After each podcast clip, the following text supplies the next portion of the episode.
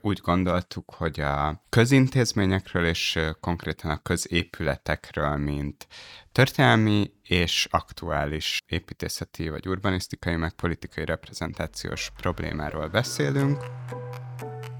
Lépjünk ki abból a megszokott megközelítésből, kocka, egyenes, nem legyen benne valami szerelem, valami szellem, valami, valami invenció, valami, ami húz. Ez a város megtagadta ezer éves múltját, sárba tiporta koronáját, nemzeti színeit és vörös rongyokba öltözött. Ha visszagondolsz rám a város másik oldalán, látod minden valóra vált. Sziasztok! Ez itt a Város másik oldalán új része. Sziasztok! Én Sudár Orsolya vagyok. Én pedig Takács Ákos. Ez az adásunk most a szegmenssel fog kezdődni, ugyanis eljött a tavasz ideje, bár még nem érezzük annyira közvetlenül a bőrünkön, mert én mínusz hat fokok ö, szállingóznak, vagy hogy szokták ezt mondani. Igen. De itt a tavasz, és ilyenkor gyakrabban szoktunk kiülni közterekre, például, nem tudom, beszélgetni, kávézni, sörözni, stb. Ákos, neked van olyan helyszíned, ahova kifejezetten szeretsz kijárni, napozni, olvasni, beszélgetni? Vagy van-e olyan, amit régebben nagyon szerettél? Sok ilyen köztér van, nem igazán tudnék választani, azt hiszem közülük inkább azon gondolkoztam, hogy a, most ugye egy rész, részben megújult a Pesti uh, rakpart, uh-huh. de és hogy itt mindig eszembe jut, hogy oda ki kellene menni, meg hogy én ott nagyon szeretek időt tölteni, de valahogy mégis uh, most így a, megint az időjárásra beszélünk, szóval, hogy, a, hogy, így a tél kap, hogy így a tél kapcsán elgondolkoztam ezen, hogy nagyon beszűkült így a, Metropolison belül is a térhasználatom, szóval igazából a Rákóczi tér és a Horváth Mihály tér, András, vagy mi az, Kodálykörön tengelyt, azt nem nagyon hagyom el, mm. vagy hogy ilyen abszolút szűk a városhasználatom, tehát még a, a Dunapartra való kimenés is ilyen uh, nagy erőfeszítésnek tűnik. De tehát hogy... nálad visszafele érvényesül a körúton, innen körúton túl. Uh... I- igen, igen. Ö, és ezen gondolkoztam, hogy már hónapok óta, múltkor, amikor álltam a, mentem épp kampánytevékenységet végezni, vagy aktivis, aktivistáskodni, és ezen gondolkoztam, hogy a Blaha zebránál, ott a 4-es 6 kell menni, hogy ez nem hónapok óta nem, jár, nem láttam így a város peremét sem, vagy vagy hogy nem értem a, nem tudom, 8., 7., 6. kerület határain túl, és hogy ez egy kicsit nyomasztó. Yeah. De hát így van ez most, hid, beszűkült életterek, hideg kampány, mm. ezt tudjuk be mind szerintem annak, hogy nem jön el a tavasz. A mai adásunk közben is kamionkerekeket. kamionkerekeket fognak dobálni izmos férfiak alattunk, vagy nem tudjuk, lehet, hogy izmos nők is. Lehet. Jut eszembe, Orsi, ez soha nem tudom, én elfelejtettem uh, anyukámnak, meg uh, a nagymamámnak mondani, de boldog nőnapot kívánok! Köszönöm szépen, hol a rózsám? Elfelejtettem, pedig a számban szerettem volna. Tipikus, tipikus férfi. Csak mondja. Uh, mit gondolsz egyébként erről a dologról? Ezt csak, csak egy okay. mondatban válaszolj. A nőnapról? Igen. Ah, hát ilyen más a politika és más a személyes véleményem. Én nagyon szeretem a vágott virágokat. Nekem mindig lehet hozni, kivéve, hogyha manipulatív okokból történik. Uh, úgyhogy ezt a részét is szoktam szeretni, de uh, sok személyes rossz tapasztalatom is van a boldog nőnapot cica típusú. Uh, ja, és hát politikailag meg uh, ilyenkor általában pont ma reggel is az volt, egy kicsit így elszomorodtam, hogy így végig gondoltam a mai magyar nőjogi állapotokat, és meg a nőjogi szervezeteknek a, a fiskális, materiális, társadalmi helyzetét, és igencsak elszomorodtam ettől. De ennek apropóján is szeretettel ajánljuk, aki még nem hallgatta meg a miatendő március 6-án kijött epizódját Gregor Anikóval, aki a 2018-as nőügyek kiadást írta együtt Kovács Eszterrel, és a kiadványt is szeretettel ajánljuk, illetve magát a, a beszélgetést, beszélgetést is, is, ami rendkívül tanulságos, és fontos, és hiánypótló. Úgyhogy, úgyhogy ez. De egyébként, csak hogy összekössem a köz, közterek témájával, nekem mindig a március első két hete, amikor így el szoktam kezdeni többet kijár. Egy példa, amit nem hoztam be egyébként így tudatosan ebbe az adásba, de most eszembe jut, hogy ahova én szoktam kijárni kamaszként, gengálni, az a régi szabadságtér, mert ugye felújítás előtti szabadságtér volt, és azt nagyon-nagyon szerettem ott a tévészékház árnyékában. Ez egy nagyon, nagyon jó kis gengelős hely volt a maga lepukkantságával. És ez egy ilyen nagyon izgi hatalom reprezentációs helyszín is nyilvánvalóan a szabadságtér. Na és, uh-huh. és tök örülök, hogy, vagy hogy akkor így most bezárult ez a kör, mert hogy tulajdonképpen nem a közterekről lesz ma szó, hanem arra gondoltunk, hogy ugye ez az utolsó adásunk a választások előtt, tehát erre készülve indirekte is foglalkozunk ezzel a témával, és majd meg mindjárt kibontjuk, hogy a a háborús helyzetben is érdekesen tematizálódik ez a dolog, és ugye pont a szabadságtéri um, ilyen eseményekhez, vagy a térpolitika történetéhez tök jól kapcsolódik, hogy úgy gondoltuk, hogy a közintézményekről és konkrétan a középületekről, mint történelmi és aktuális építészeti vagy urbanisztikai, meg politikai reprezentációs problémáról beszélünk, és még a háború, illetve a választások közelette mellett, csatlakozva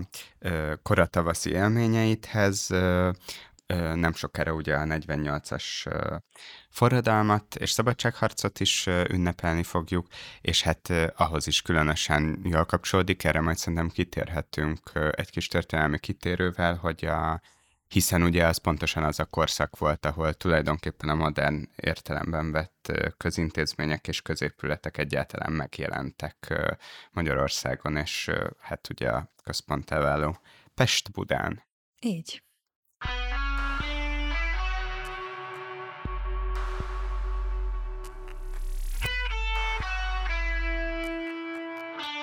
Nekem három ilyen típus példám van, amihez szoktam én magam is viszonyulni, amikor közintézményekről és középületekről van szó. Az egyik Mik a... a kedvenc középületeid? Hát, hogyha nem is a kedvenceim, de hogy történelmi, illetve hatalom, reprezentációs szempontból izgalmasnak találom a Nemzeti Galéria és a vár kapcsolatát, mondhatnám az OSK-t is, de az inkább, nem tudom, nekem ilyen esztétikailag egy, a szívem csücske valahol. Ezen kívül a nyugati pályaudvar épülete, ami számomra urbanisztikailag, a körút történelmét tekintve, illetve a közinté- tehát az infrastruktúra, mint közintézmény, illetve az infrastruktúrális modernizációnak egy ilyen típus helyszín a nyugati pályaudvar, és ezért ezt nagyon izgalmasnak találom. Ugye most egyébként is aktuális, mert amíg mi itt beszélgetünk, éppen bírálják a nyugati mm. pályaudvarra kiírt nagy építészeti pályázatnak a pályaműveit, úgyhogy majd kíváncsian várjuk. Igen.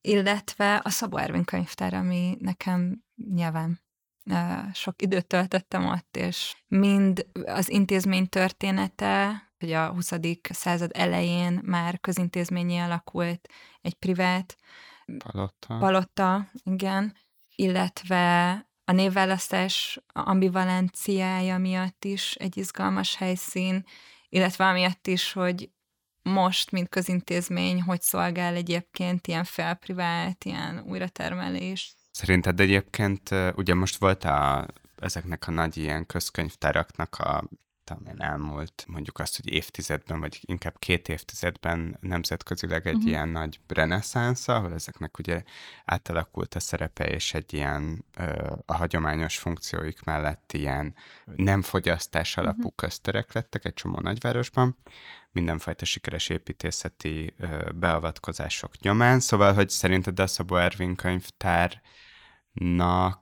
ö, ez Szóval, hogy alkalmas-e ez a, azt hiszem, Wenkheim palotának, uh-huh. vagy kastélynak nevezzük az épületet, ö, vagy úgy hívják. Ö, szóval, hogy alkalmasak ezek a terek ö, arra, hogy betöltse ezt a közkönyvtár funkciót? Mármint hogy érted, hogy alkalmas-e, mint tér, vagy mint Hát, hogy, a gazdasági... hogy, hogyha sokat jársz oda, akkor nem, nem csak a legprimérebb uh-huh. módon, hogy nem érzed-e kényelmetlennek ezekben a nagyon reprezentatív terekben a tehát azt, hogy szétfeszíti uh-huh. ez a nagy népkönyvtári funkció ezeket a ilyen arisztokrata per nagypolgári ö, tereket. Nekem személyesen nincs ez. A... Nekem igen, ez egy izgalmas dolog. Például, amikor ö, Párizsban voltam kutatni, és a Bibliotek Nacionálban voltam, ami egy viszonylag a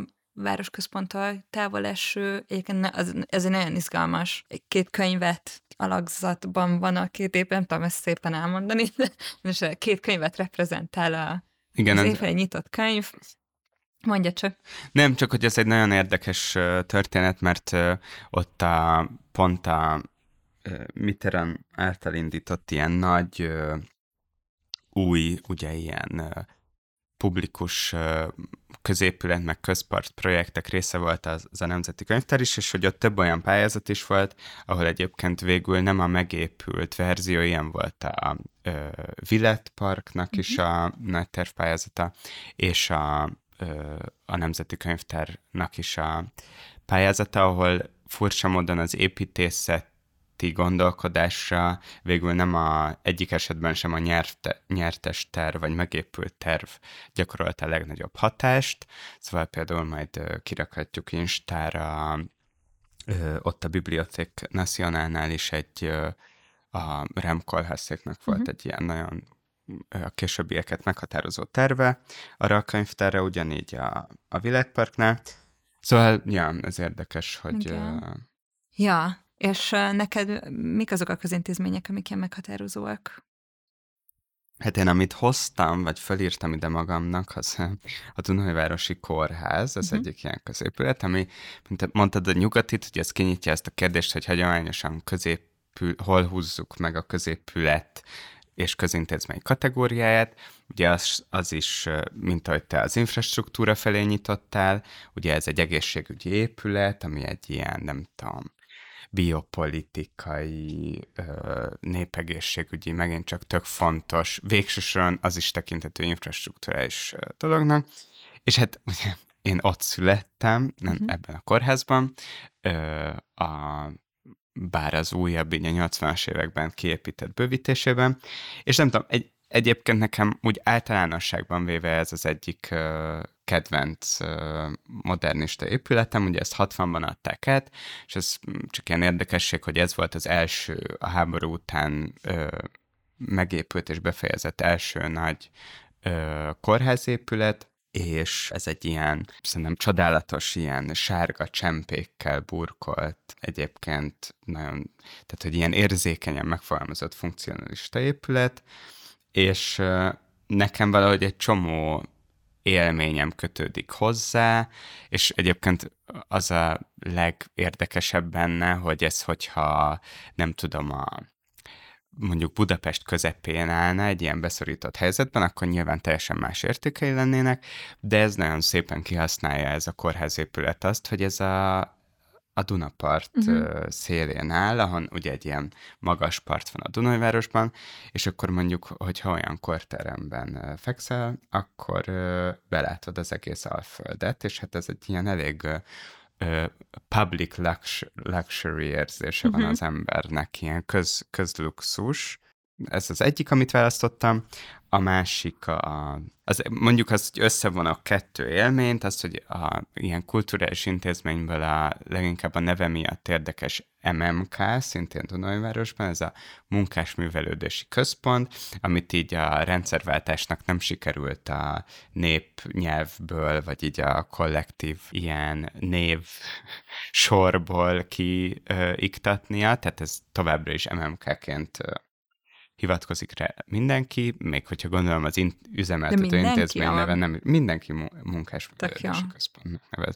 Legalább most nem tudom, ugye, hiszen már több mint egy évtizede igazából nem lakom ott, de amikor én gyerek voltam, és főleg ugye általános iskolában rendszeresen mentünk a könyvtárba, a libasorban, és ez egy ilyen furcsa komplexum volt, amennyiben ez egyszerre volt egy szakiskola, egyszerre volt egy olyan intézmény, ahol a terhes tornától a néptánc együttesen át a, nem tudom, olvasókörökön keresztül a rajziskoláig minden üzemelt, és ugye ott volt mellette a, a könyvtár, ami ö, amit egyébként valószínűleg utólag jobban értékelek, mint, mint akkor.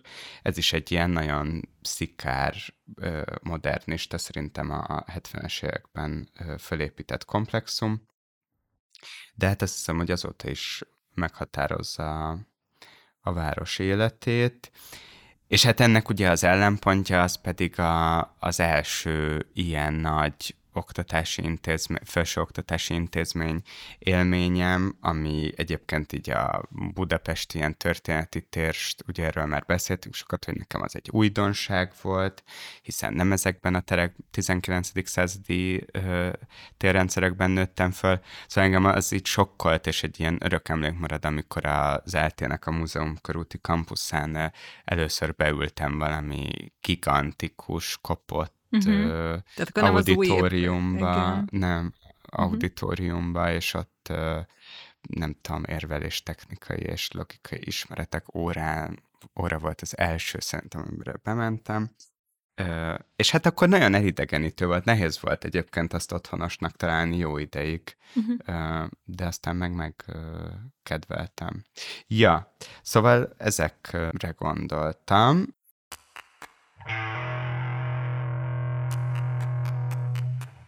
Hogy akkor szerintem beszélgessünk arról, hogy miért, nem is az, hogy miért befolyásolják ezek így elképesztően szignifikánsan az életünket, ahogy kapcsolódunk ezekhez a közintézményekhez, hanem akkor beszéljünk arról, hogy milyen kapcsolata van a közintézményekhez az éppen regnáló hatalomhoz, és ho- hogy befolyásolja ezeknek az intézményeknek a fizikumát, tehát a küllemét, hogy, hogy mit árul el az éppen regnáló hatalomról, az, hogy milyen középületeket, illetve közintézményeket hoz létre, illetve hogy, hogy milyen kapcsolatban áll egy krízis időszak például ezekkel az intézményekkel, és hogy jöttünk ide, csak azért is tettem hozzá ezt a második kérdést, mert amikor jöttünk ide, akkor pont az Andrássy úton láttuk, hogy a, a Kisföld alattinak a megálló nevét leragasztották ilyen Ukrajna felirattal, és ez is egy ilyen tök érdekes gesztus, hogy a, igen, hogy a köztér az hogy van használva új funkcióként egy üzenet átadására, ami némileg banális, de közben meg ugye ezek határozzák meg azt, hogy hogy épülnek meg be bizonyos tartalmi pillanatok így az emlékezetünkbe, és fordítva az, hogy hogy válnak bizonyos krízis, krízisek reálissá, vagy hogy realizáljuk azt, hogy krízis van valahol a világon, amint látjuk, hogy bizonyos tipikus, szimbolikus terek lerombolásra kerülnek. És most például az ukrán válsággal kapcsolatban, illetve hát a háborúval kapcsolatban az egyik első cikk, azt hiszem ilyen nagy elemző cikk, az pont egy olyan ö, cikk volt, ami fotókat gyűjtött össze a már megsemmisült műtárgyakról, ö, köztéri szobrokról, és a többi. És azt hiszem, hogy ezek így mindig közelebb hozzák valahogy így a, nem tudom, globális politikában elfoglalt helyét egy történelmi eseménynek. Igen, ezt szerintem ab- abból a szempontból is nagyon érdekes, hogy most így a mi, nem tudom, felnőtt életünknek az első ilyen hozzánk térben is közel álló háborúja zajlik. Én, én azt hiszem, vagy én legalábbis úgy érzem, hogy még közel sem tudom feldolgozni ezt a pusztítást. Nagyon érdekes, tehát először is, hogy, hogy van, van ugye egy ilyen divatos volt szerintem úgy gondolkodni az ilyen, nem tudom, az ilyen posztmodern társadalom meg térelméletekben, hogy a, a hatalomnak és mondjuk a különböző nagy társadalmi intézmények reprezentációinak az a hagyományos ilyen mondjuk a nem tudom, felvilágosodásban, meg aztán a francia forradalom utáni ilyen polgári modernizációban létrejött ö, szimbolikus szerepe, az, az egyszerűen feloldódik, a, egyrészt mert megszűnik, mert teljesen átalakul, és így szétszóródnak a különböző társadalmi osztályok, és ehhez kapcsolatban az identitásuk is, tehát hogy egyre problematikusabbá válik, hogy mi is az a közszféra, az az egyértelmű és konszenzuális közszféra, amit ezek a nagy közintézmények megjelenítenek és, és szimbolizálnak, mi is az a hatalom, másrészt pedig, hogy ugye a hatalom is diszperz lesz, egy csomó szempontból virtuális lesz, és hogy nem lesznek már olyan fontosak ezek a ö, ilyen térbeli csomópontjai mm-hmm. a, a hatalomnak, a reprezentációnak, a kollektív, meg politikai fantáziának, de hogy az ilyesfajta konfliktusok azok rendre rácáfolnak erre a feltételezésre, egyszerűen a, az épített térnek, vagy így a, a városok tereinek, meg az infrastruktúrának a, ez az ilyen bala, banális, materiális jelenléte, az, az ilyenkor mindig ilyen nagyon erőteljesen mm-hmm. elő türemkedik, vagy egyértelművé válik, és hogy hát nyilván most is tök más, nem tudom, Kijevnek, vagy az ukrán mm. nagyvárosoknak, amiknek most megtanuljuk a nevét, a struktúrája, mint egy, nem tudom, középkori ostrom alatt lévő városnak, de mégis ugyanazokat az ilyen nyelvi, meg építészeti, meg térbeli toposzokat használjuk, körül van, tehát ugye, és tehát ugye nem tudjuk felfogni, hogy mit jelent az, hogy körül vannak meg, hogy megostromolják Kievet, hogy akkor a, ezek a számunkra is tök jól ismert lakónegyedek a bazi nagy panelházakkal változnak városfallá, meg védelmi vonallá, szóval, hogy szerintem ez egy ilyen nagyon, ö, és ugye ott van a város közepén a, nem tudom, az elnöki palota, meg a különböző minisztérium mok, és uh, nyilván azok lesznek végül ezeknek a csatáknak a, megint csak a szimbolikus gyújtópontjai. Szóval szerintem szerintem nem nagyon ö, csökkent a jelentősége ezeknek a ö, tereknek, hiszen, úgy, és akkor ugye a mi saját történelmünkből is, bár nyilván mm. teljesen más regiszterben, de említetted a gengelőhelyként a szabadságteret, hát ott is azóta is meghatározza a politika történetünket az, hogy ott még ha csak pár száz ember is, de egy, egy nagy, fontos közintézménynek a székházát megostromolták. Egyébként szerintem nagyon nekem ez ilyen mániám, hogy most a Kunigunda utcába kimenni egy ilyen jellegtelen dobozirodaház elé, az teljesen más, mint, tehát ez az ilyen igen, az teljesen más, mint a város közepén egy ilyen nagy reprezentatív épület előtt demonstrálni és azt megostromolni. Ezért is ez ilyen nem érdekel a, nek a kereskedelmi televíziók, de valahogy ilyen tök ilyen izgatottan olvastam, hogy az RTL klub az most be fog költözni a Kampóna mellőli dobozépületből, beköltözik a, egyébként a Mémos székházba, mm. a Városligeti Fasor. Egyébként még az is sarkán, eszembe jutott, hogy elhozom erre az adásra példaként, arra sejtettünk majd pár szót. Az egy nagyon izgalmas épület. És milyen milyen vicces, hogy most az RTL Klub fogja felújítani sok évtized teljes elhanyagoltság után annak a hátsó nagy üléstermét, meg auditoriumát, gyönyörű, ahol ugye igen. gyönyörű, és ott voltak az MSZMP-nek a nagy kongresszusa is. Szóval hát ott, is ott, ott hirdették ki a, a, a szociált, mint a a pár direktíva által. Igen. Ugye egy olyan modern épületben, ami éppen meg tudott épülni Pontosan. a 45 és 48 az alapját még a Révai tette le, és aztán igen. azért... Megtagadta. Megtaga, igen, igen, meg kellett tagadni a, az elkötelezettségét igen. valahol a modernizmus iránt. Igen. De szerintem tök uh-huh. érdekes, hogy felhozod, mert ugye, a, ugye most mondtam, a, csak hogy visszautaljak, mondtam a Dunai Városi Kórházat, vagy ezt a munkásművelődési központot, amiből minden magyar mhm. városban uh-huh. megtaláltok hasonló. Szóval, hogy a, azért a modern építészet ami nálunk mégiscsak a, ugye a rövid szociál intermezzo után ö, a nagy kádári urbanizációban végül a közintézményeink jelentős részét uh-huh. megépítette, 60-as, 70-as, meg a 80-as években is, hogy az elég nehezen tudott mit kezdeni a közintézményeknek ezzel a szimbolikus, reprezentatív mi voltával, és szerintem egyébként már sokat beszéltünk arról, hogy a modern építészetnek a mostani ilyen, nem tudom, populáris megtagadása, vagy leértékelése, vagy nem értékelése, ez szerintem ettől is nagyban függ, hogy, hogy hát ilyen ideológiai okokból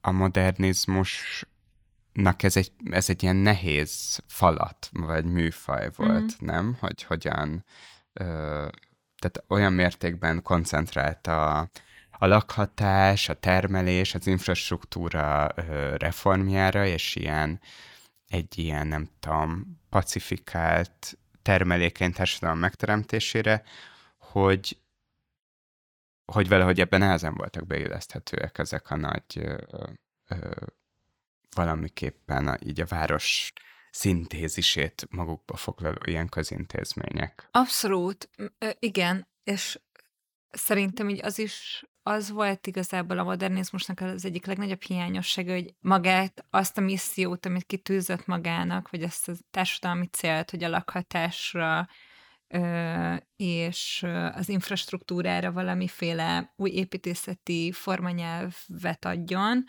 azt igazából leszűkítette ugyanúgy a polgári társadalomnak a, a fizetőképességére és ezáltal nem tudott igazából kiterjeszkedni a, a köz, közintézményekbe se, abban a, abban a formában, ahogy mondjuk a cirpák és az építészeti modernista közeg azt eltervezte. Így a monumentalitás ellen vívott harca szerintem még nem volt teljesen hiába, vagy én értem, hogy, hogy, hogy a monumentalitás a 20-as évekre miért vált egy ilyen nehézkes hagyatékká az építészet számára, és hogyha belegondolunk, akkor egy a 20. század eleje az arról szólt, hogy nem átmondani a neobarok, neoreneszánsz, rokokó, az egész klasszicista az hagyományra, egész, igen. Pontosan, és hogy, hogy, hogy erre, erre már nem, és szerintem itt nagyon fontos kapcsolatban áll az építészet történet a krízisek egymást követésével a 20. században,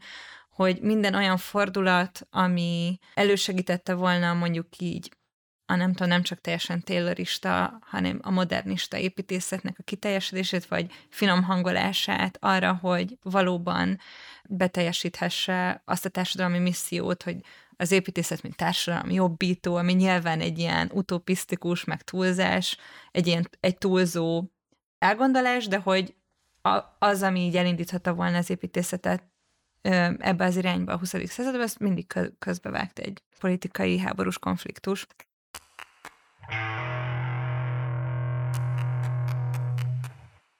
De hogy csak hogy reflektáljak erre, amit mondtál, hogy nincs a, az emlékezetünkben arra példa, amit most Kievben, illetve Kiev, Ukrajnában látunk, hogy pont most uh, olvasom Nádas Péternek a Világló részletek című regényét, amit szinte mindenkinek ajánlok, aki bírja a hosszú mondatokat. Pont egy ilyen nyitányjal indul, ahol uh, felrobbantott Margit híd és Lánchíd képen keresztül értelmezi a saját nyelvi emlékeit abból az időszakból, amikor Nádas Péter meg gyerek volt. Azt azért fontos belegondolnunk, hogy mindaz, amit most így látunk tévében, az a nagyszüleinknek, hogyha még élnek, akkor emlék, és nincs az olyan távol, se történelmileg, se fizikailag. És hogy ezek mindig, mindig szimbolikus tereknek rombolása, tehát azon keresztül történik, hogy látjuk ezeket a szimbolikus tereket romokban, és ennek van egy pszichológiai háttere is, hogy egyszerűen azok így jobban, jobban ütnek.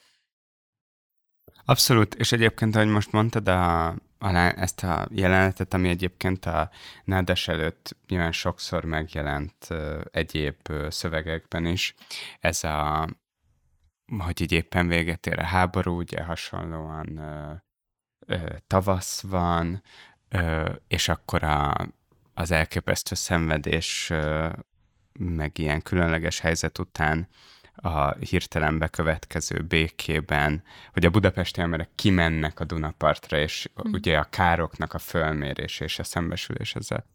És ugye két hidat emlegettél, szóval, hogy ez szerintem tök érdekes, hogy igazából, amit már említettünk, hogy itt középületekről beszélünk, vagy sajnos nagyon az a baj, hogy magyarul a közmű az uh-huh. annyira nem tudom, vízvezetékre, meg a szennyvízszervezetés, meg a gáz bekötésre vonatkozik a közmű, de hogy az ilyen szerintem ez a lényeg, hogy, hogy ez a, a közművek, tehát mondjuk a társadalom, tehát mondjuk az állam, ö, nem tudom, ö, ilyen tőke, meg mondjuk azt, hogy az állam beruházásában, tehát erőforrás koncentrációjában épülő mindenfajta műtárgy nevezhető tulajdonképpen közműnek, vagy középítménynek.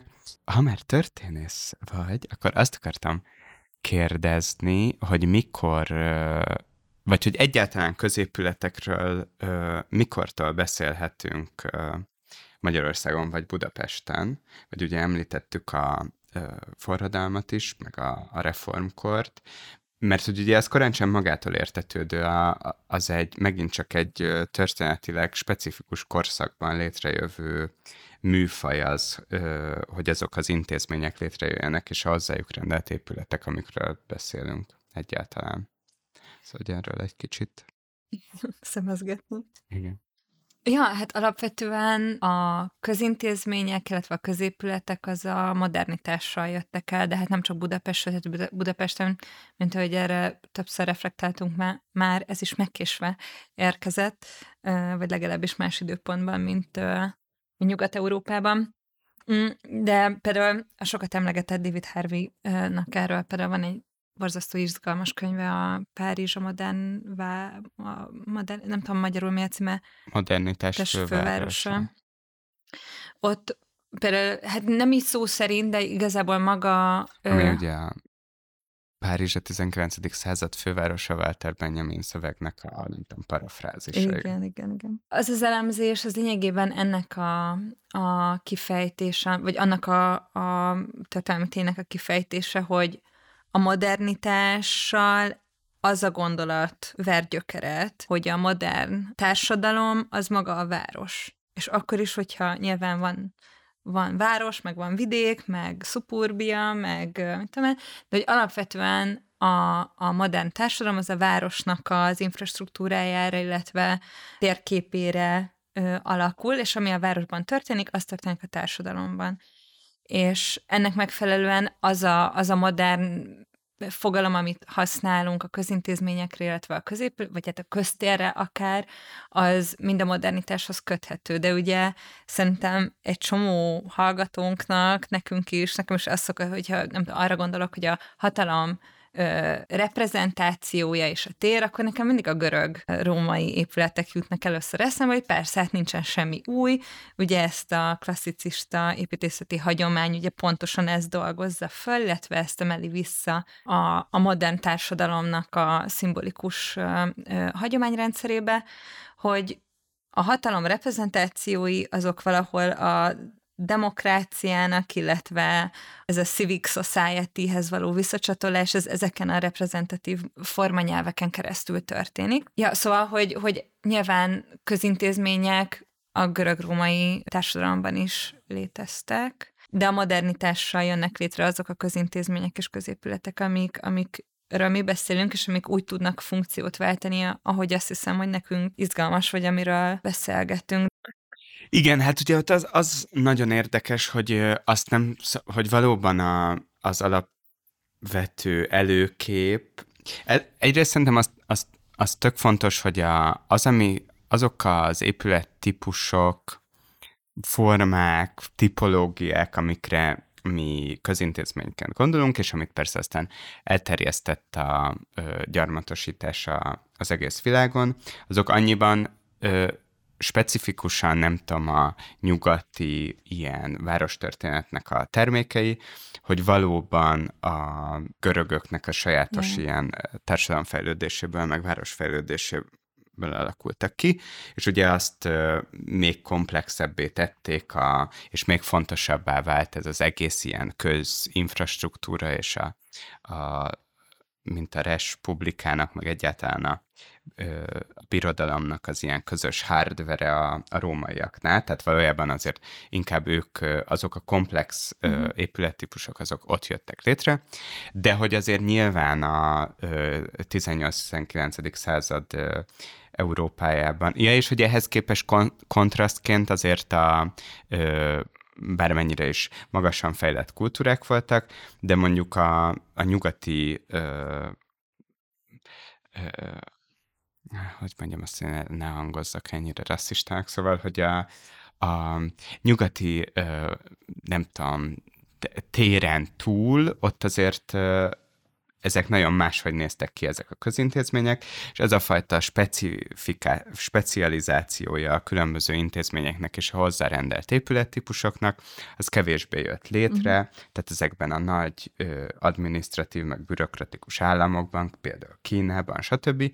Ott ugye a a termelésnek, a hatalmi reprezentációnak, az adminisztrációnak a terei azok sokkal jobban integráltak maradtak, vagy sokkal nehezebben voltak elválaszthatóak, és, és nem jelentek meg ilyen szimbolikus elkülönítő épületekként. És hogy jöhet nyilván ezt a görög-római örökséget használta föl aztán a, nem tudom, a modernitásnak és a, a polgári modernizációnak a, az ilyen építészeti ö, apparátusa, mert hogy az nagyon fontos, hogy ez egy ö, apparátus volt, tehát az tök jól meg lehet szabni, hogy mindaz, amit mi ö, itt a 19. századi városainkban ismerünk, azt ugye a, nagyjából így a, az ilyen napoli, napoleoni nagy modernizációs nyomás, push folyamán hozták létre az egyébként pont párizsi ilyen építész és mérnök akadémiákban, a Durán nevű csávó volt a legkeményebb, aki tulajdonképpen ezeknek a sosem látott méretű és bonyolultságú funkcióknak a, nem tudom, egyetemtől a kaszárnyán át a gigantikus vágóhídig az ő projektje az volt, hogy ezt a klasszikus hagyományt megfosztva minden ilyen transzcendens konnotációtól, meg szimbolizmustól tulajdonképpen egy ilyen gyorsan és hatékonyan tervezhető ilyen algoritmikus tipológia rendszerré alakítsa, és utána ezt határozta meg valóban a 20. század elejéig az, hogy hogyan tervezték ezeket az épületeket, mintakönyvekből, sémák alapján, tehát ezek már sokkal modernebbek, hogyha le ö, hántjuk róluk az ornamentális rendszereket, mm. akkor ezek a nagy intézmények már ö, valójában olyan gépezetek, amikben a modern társadalomnak a különböző új ö, reprodukciós, produkciós és ilyen administratív ö, intézményei működni tudnak, elég rugalmasan. Szóval, hogy ebből a szempontból így ö, valóban, nem tudom, érdemes így hmm. demisztifikálni azt, hogy ez, ezek mit jelentenek. Meg hát ugye az a kérdés, hogy ezek valójában mennyiben voltak közterek, uh-huh. Igazából szerintem, a, ezt csak most jutottam el eddig a gondolatig, hogy szerintem a nagy különbség az, hogy amíg a görög-római példánál, ahonnan kiindultál, ott ezek valóban, még akkor is, ha csak privilegizált kevesek számára, de valóban a közügyek ö, intézésének és ilyen kom- politikai konfliktusoknak a terei lehettek. A modern államnak ezek a nagy intézményei, meg ugye a képviseleti ö, polgári államnak ezek a nagy intézményei, hát ezek sokkal kevés, sokkal kontrolláltabban működtették a társadalom bizonyos ö, ö, aspektusainak a, az ilyen professzionalizált működését. Tehát ugye egy 19. századi nagy nem tudom, minisztérium épületbe, vagy, vagy valamilyen állami intézménynek az épülete, az nem, az egy ilyen kafkai labirintusként jelenik meg, és nem a ö, demokratikus politikának az ilyen szabad átjárás biztosító tereként, nem?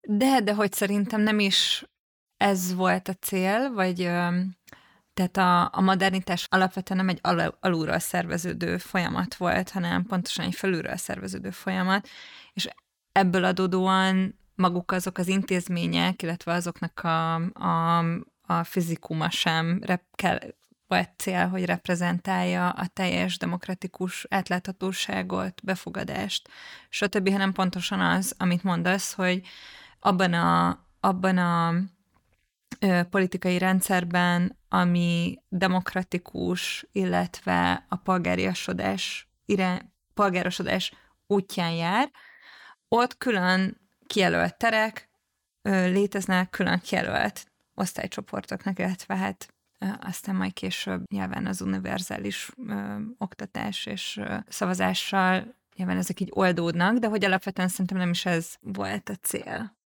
Tehát nem, nem úgy alakultak ki szerintem az intézményeink, hogy ellesek ezt a, ezt a funkciót.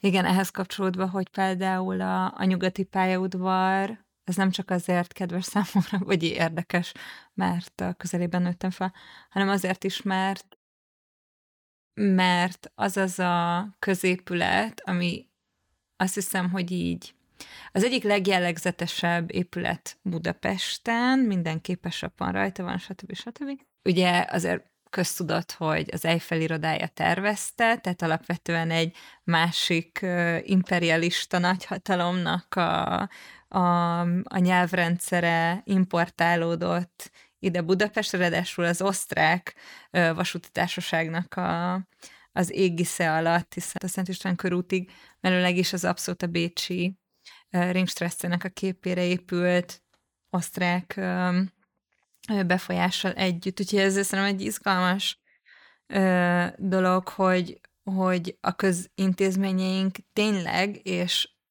az életük során folyamatosan reprezentálnak olyan hatalmi viszonyokat, amik lehet, hogy már nem relevánsak, de hogy beleírják magukat a város történelmébe, még akkor is, hogyha csak ilyen implicit módon.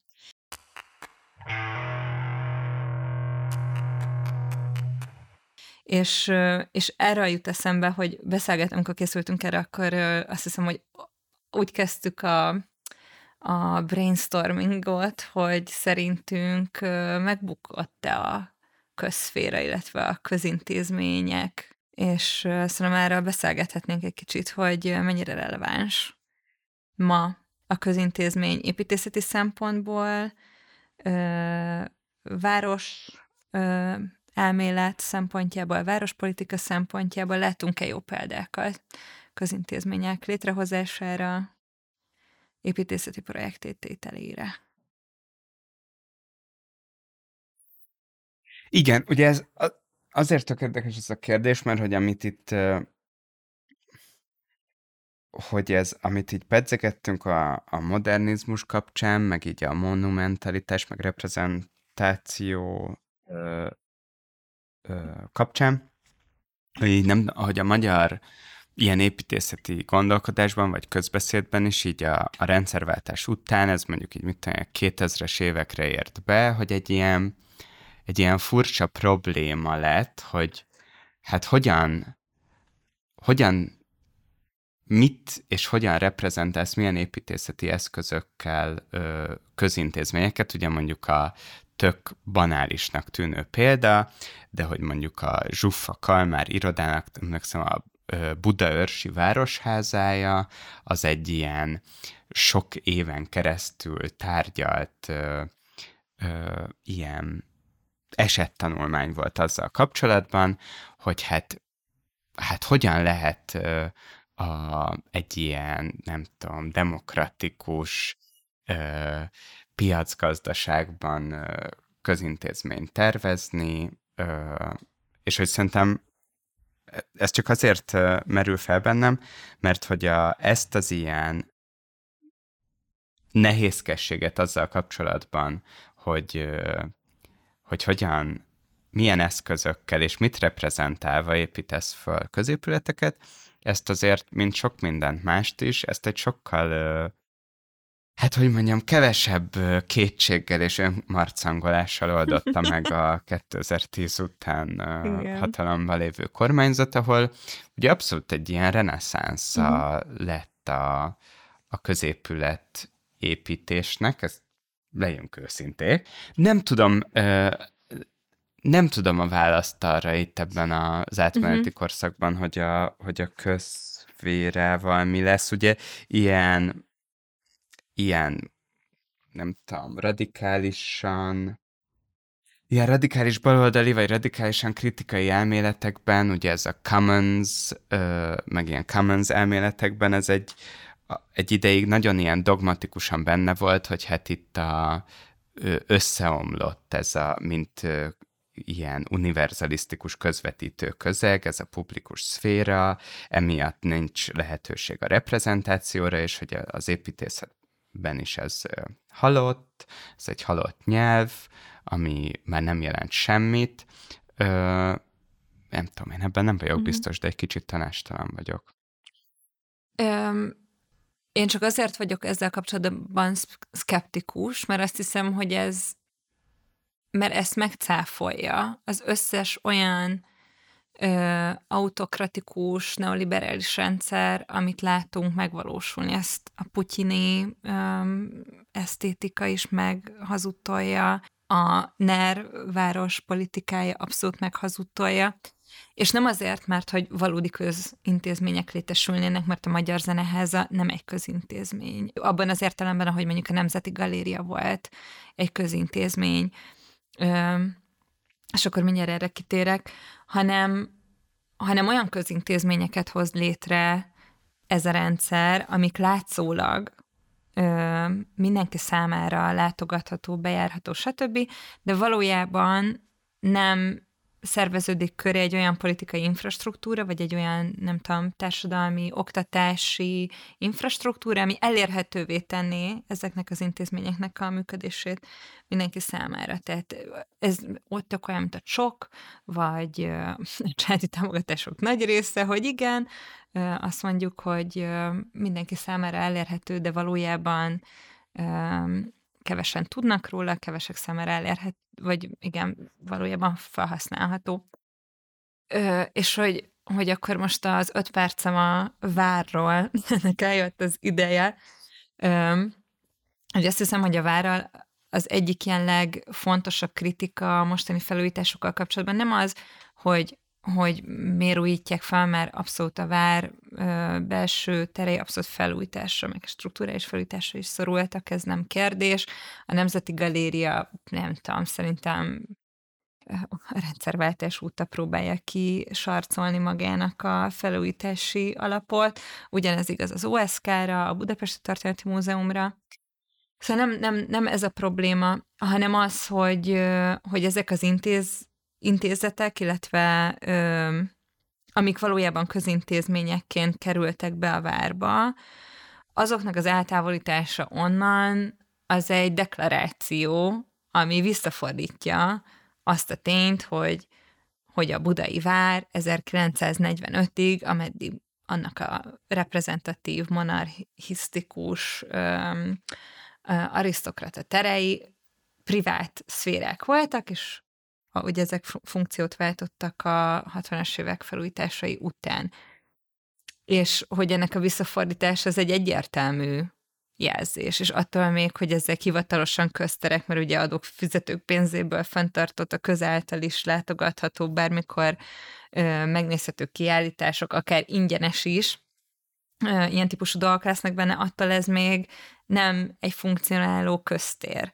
Szemben a Nemzeti Galériával, ami, aminek az a rövid története, hogy 56 után egyértelművé vált, hogy kellett egy olyan nemzeti identitást is önmagába foglaló művészeti, képzőművészeti intézmény, ami kicsit a szép művészetinek a, az európai művészeteket önmagába foglaló, abból kilépő ö, intézményként önállóan létezik. Először a Kossuth téren a Kúria, illetve a Néprajzi Múzeumnak az épületében működött majdnem 20 évig, és aztán 1975-ben ö, ö, költözött fel a budai várba, amiről rengeteg belső vita volt a párton belül, rengeteg művészettörténész, a, ö, ö, a Nemzeti Galériának, illetve a régi képtárnak a vezetősége éveken át lobbizott, hogy felkerülhessen a várba, és aztán... Mert egyébként uh-huh. hol működött? A Kúria épületében, uh-huh. a, a, ja, a mostani most néprajzi, ami most már ugye szintén a Városligetbe költözik. Lesz.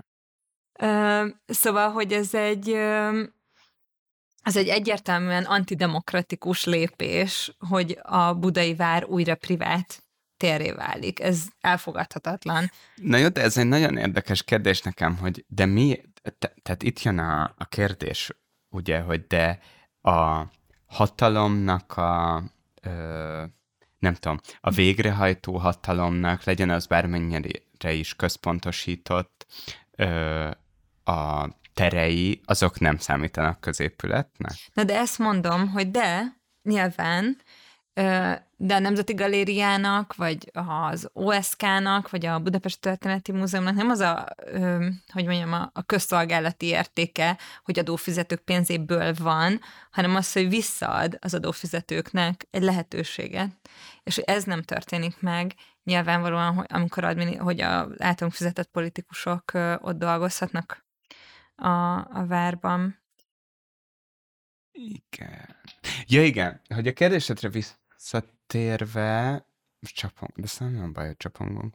Kérdésedre visszatérve, az jutott eszembe, hogy igazából szerintem addig volt releváns és értelmezhető és divatos kérdés ö, az, hogy van-e, mi van a közférával, mi van a középületekkel, és mi van a bennük megjelenő reprezentációval, amíg nem lett egyértelmű, hogy a történelem vége, mint ítélet, és mint korszak meghatározó, az egy bullshit, és ugye nem tartható, mint tézis, hiszen ugye a történelem vége, mint a nem tudom, ilyen neoliberális hegemóniának, mint gyakorlatban, mint pedig így a nem tudom, politikai fantáziában, az volt a lényege, és ezért beszéltek ennyit arról, hogy összeomlott a, ez az ilyen univerzalisztikus, de egyben nemzeti közféra, meg közreprezentáció, hogy hát egy globalizált és alapvetően a ö, fogyasztás által meghatározott ö, ilyen teljesen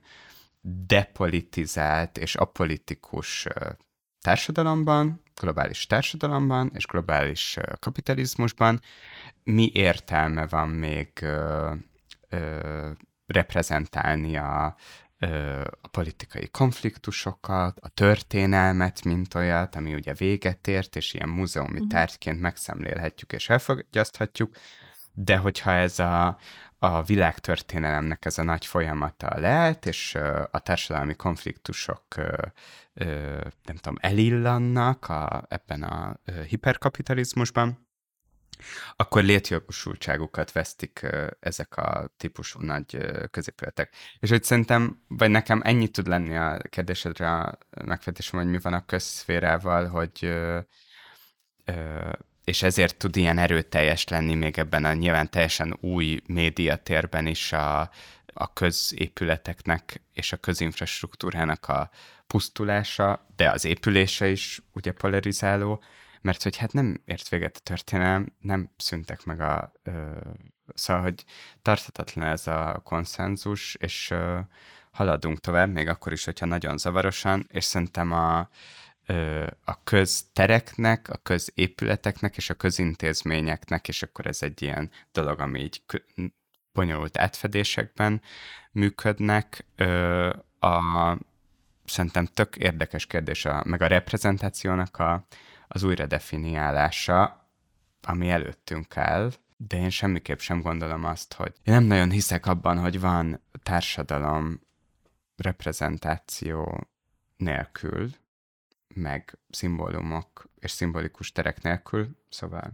erre ez a válaszom. Ja, én is így gondolom, meg én azt hittem, hogy a történelem vége konszenzus az már rég megbukott. Most ez meglepett, hogy akkor ezek szerint nem. Én olvasok olyanokat, ahol ez a konszenzus már ja, meg, persze, meg, én, megtört. Én ezzel kapcsolatban inkább csak visszautaltam, hogy, ja, ja, hogy ja. amikor kérdez, hogy miért miért lehetett ez egyáltalán kérdés, Igen. hogy uh, ja. Ja, ja.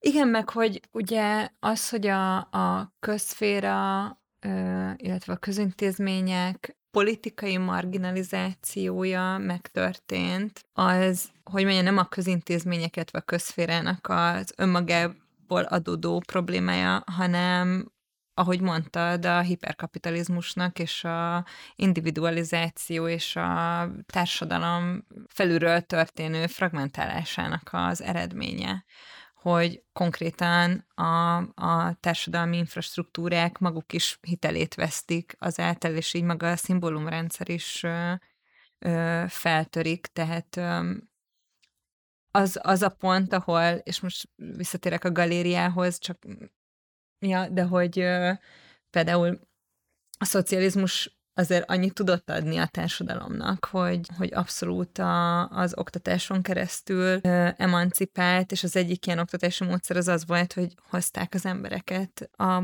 budapesti vidéki ö, művészeti központokba, és a galéria is egy ilyen hely volt, és amint igazából ez a funkció megszűnt, illetve ez az, ez az állami szolgáltatás megszűnt létezni, igazából a galériának is át kellett állnia egy, egy, egy kapitalista szemléletre, amivel nem tudott valószínűleg lépést tartani, sem infrastruktúrálisan, sem ö, utánpótlásban. Ja, szóval, hogy ö, nem a közintézményeket kell siratni, hanem a kapitalizmust kell megnyitni. Ennyi a dolgom. Ah, yeah!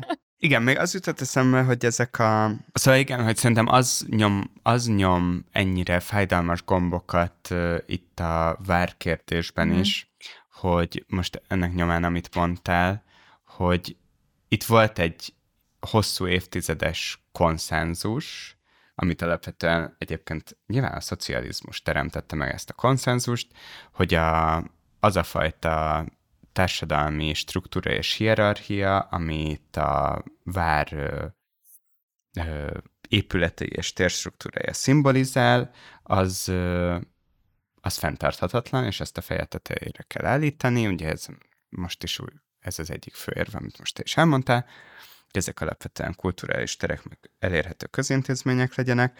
És erről csak az jut eszem, hogy a, ami, ami szerintem viszont ilyen különbség, hogy, és akkor itt most gondolhatunk a frissen átadandó Néprajzi Múzeumra, meg a frissen átadott zeneházára, meg ezekre a nagy építkezésekre, vagy akár a stadionokra, de egyébként a rendszerváltás után a Nemzeti Színház esetére is, hogy az van, hogy amíg mondjuk a nagy 19. század végén épült közintézményeink, azok még akkor is, hogyha persze egy tök konfliktusos társadalmi valóságot fettek el, azok valamiképpen megtestesítettek, vagy azzal az igényel léptek föl, hogy konszenzust reprezentáljanak, mm. és a és ez a konszenzus mondjuk, nem tudom, a, a nemzeti történelem, mint ö, alap, ö, hogy ehhez képest a, ezekben a, ö, a mostani nagy ö, középületépítkezésekben ö, pontosan ennek a konszenzusnak a, az ilyen eróziója, vagy lehet kortárs lehetetlensége mutatkozik meg. A kérdés az, ugye ezt már sokszor mondtuk, hogy, vagy én, ugye ez a mániám, hogy, de ez megváltozhat, szóval ö, ezek része, óhatatlanul részeivé válnak a városnak. Mondjuk nem tudom, hogy a Nemzeti Színház az tudott-e bármilyen konszenzus része lenni, vagy az örökre a nem tudom, emlékműve lesz. Ezzel van néhány épület, amit fel lehet robbantani, hogyha Igen, oda szoktam fantáziálni. Igen. igen. De úgyhogy nincs benne senki. Ne, meg, persze, nem. meg... Igen, de. Biztos, igen. Abszolút. És felhasználná... Ö, én régóta elmondom az építészeti terrorizmusnak a... Múltkor a fasizmus építészetével kezdtünk, most a terrorizmusra zárunk. Ja, fú, nagyon sokan eszembe jutott el. Ja, meg hát érted azt, hogy a, tehát, hogy a Városligetbe való közintézmények telepítése, az egy dolog, hogy milyen elképesztően dühítő, hogy ez nem csak azt, hogy felülről szerveződik, mint egyébként a közintézmények ö, nagy része nem organikusan ö, bukkan fel a város szövetében, hanem nyilván egy államaparátus hozza őket létre, az áramvonalas működés érdekében, de hogy ebben az esetben egy meglévő köztér, aminek pont az a funkciója, hogy rekreációs ö, teret biztosítson a város lakóinak, azáltal, hogy más, mint a város összes többi része, és abba beletenni olyan közintézményeket, amik ö, ö, privatizálják ö, fizikai, fizikailag is ezeket a tereket, az, az már önmagában is egyébként egy mindfuck. Persze, meg hát ez megint csak az ilyen, nem tudom, ambíciónak, meg az ilyen várossal kapcsolatos ö, ilyen fantáziának a, szerintem az ilyen hiányosságára utal, vagy, vagy az ilyen legkisebb ellenállás felé való. Tehát bizonyos szempontból, ha már a múzeumi negyedről beszélünk, sokkal izgalmasabb volt a, még a tarlós érának az a korai ötlete, hogy akkor a nyugati pályaudvar mögötti területen kezdjünk ezzel valamint most egy pillanatra figyelmen kívül hagyva a vár problematikát, de hogy, mert hogy az tényleg egy ilyen városcsináló aktus lett volna, ami egy most a város testéből kiasított területet szervezett volna át. De meg az reflektál valamilyen szinten a rozsdölvezetek Igen. problémájára, az ö, ö, nem tudom, valamilyen módon párbeszédben áll a lakatási válsággal, hogyha már rozsdölvezetekről beszélünk, akkor a lakatás az mindig folyam témaként, tehát az valamilyen szinten párbeszédben áll a város valóságával. De az, hogy van nem tudom hány hektár öm, park, és ö, basszunk rá épületeket, ez tényleg a ilyen szimszes város tervezés, mindegy, most már. igen. De ja, Nem, ez töké ez a Sim, SimCity-s várostervezés, hogy a hogy most, hogy így nézegettem a tényleg tulajdonképpen elkészült néprajzi múzeumot, hogy ha már ott van, akkor azon tűnődöm mindig, hogy mennyire ilyen ön referen, referenciális, vagy ilyen köldöknéző az az épület tulajdonképpen, hiszen ugye az adná ennek a formának a legitimációját, hogy ez így magára húzza a parkot, ez a nagy ö, gördeszkapálya, hogy most már azt hiszem örökké hívni fogja a népnyelv, de hogy ugye nem, mert ez saját maga felé, pontosabban ugye az 56-os emlékmű felé fordul, és nem a, a parkkal lép intenzív kapcsolatba, hanem tulajdonképpen saját magát ünnepli, mint Truvájt, azzal, hogy ugye, hogyha fölmész erre a két nagy íves rámpára, akkor alapvetően persze el tudsz nézni a Városliget meg a város irányába, de alapvetően a,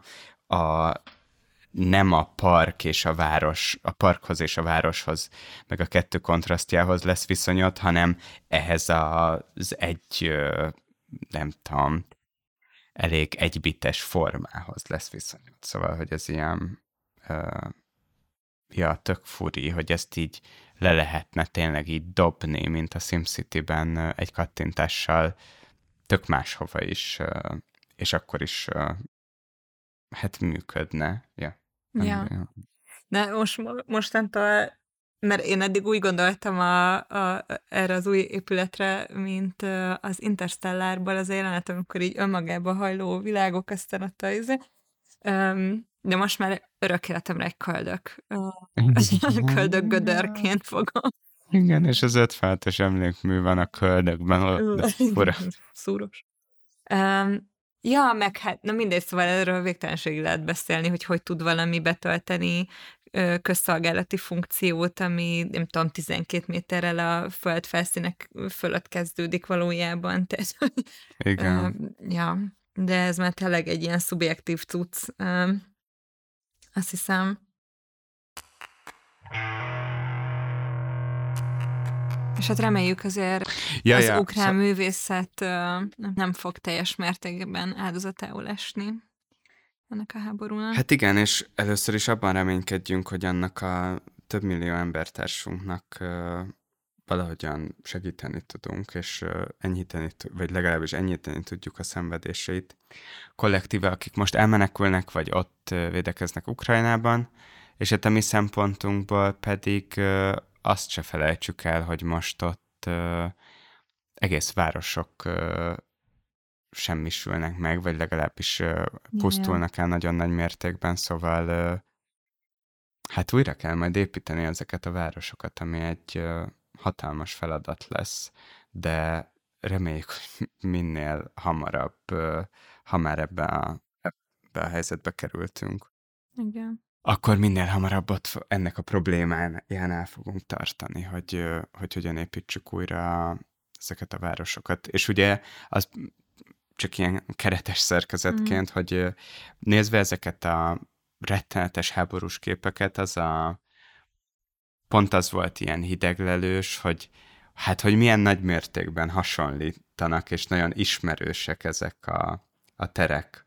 ö, Ja, ja. amiket látunk, hiszen mégiscsak egy ö, ö, Szerintem több szinten is. Egyrészt az, hogy most ez hülye példa, de hogy ö, a, amikor az emberek, vagy hát így Magyarországon nagyon értékelték szerintem sokan a Csernobyl című sorozatot, mert annyira autentikusan ábrázolta, vagy így mindenkiben felidézte egy a történelmi emlékezetében a, az ilyen szociál esztétika, nem tudom, meg ilyen nosztalgikus állapotba került tőle fel Kelet-Európa, és hogy igazából, ami a Csernobyl, tehát hogy amit ez a sorozat nagyon jól hozott, hogy ugye ezeket a tereket látod aztán újra meg újra is szépen feloldódni ö, abban a krízisben, és most ugyanezt igazából látjuk.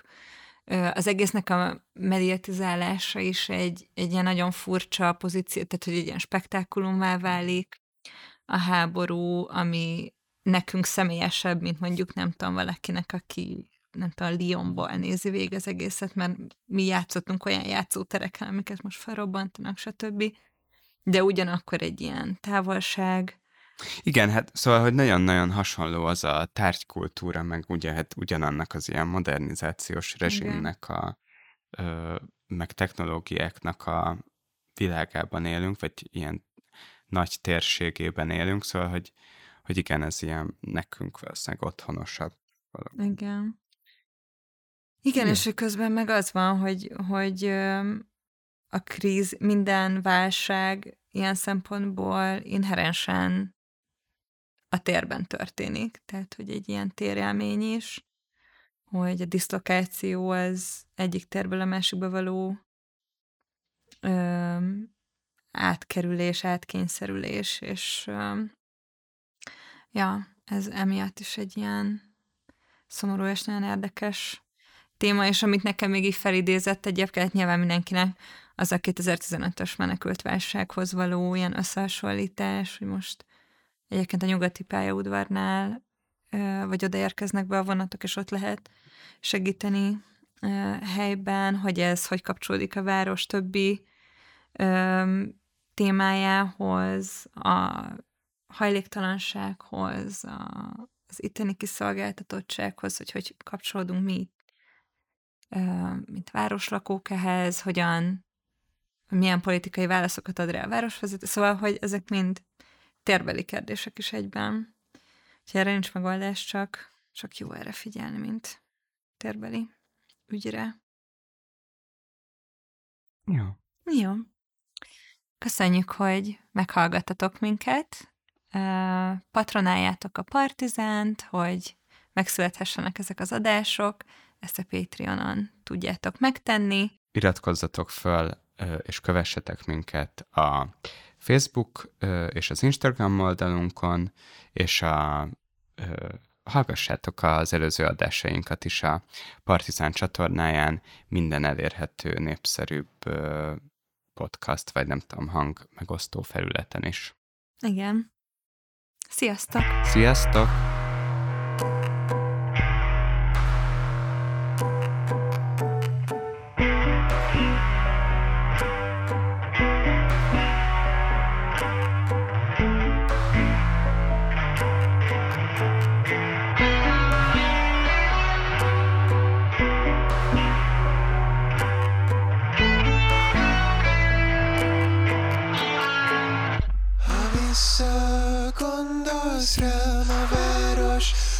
Másik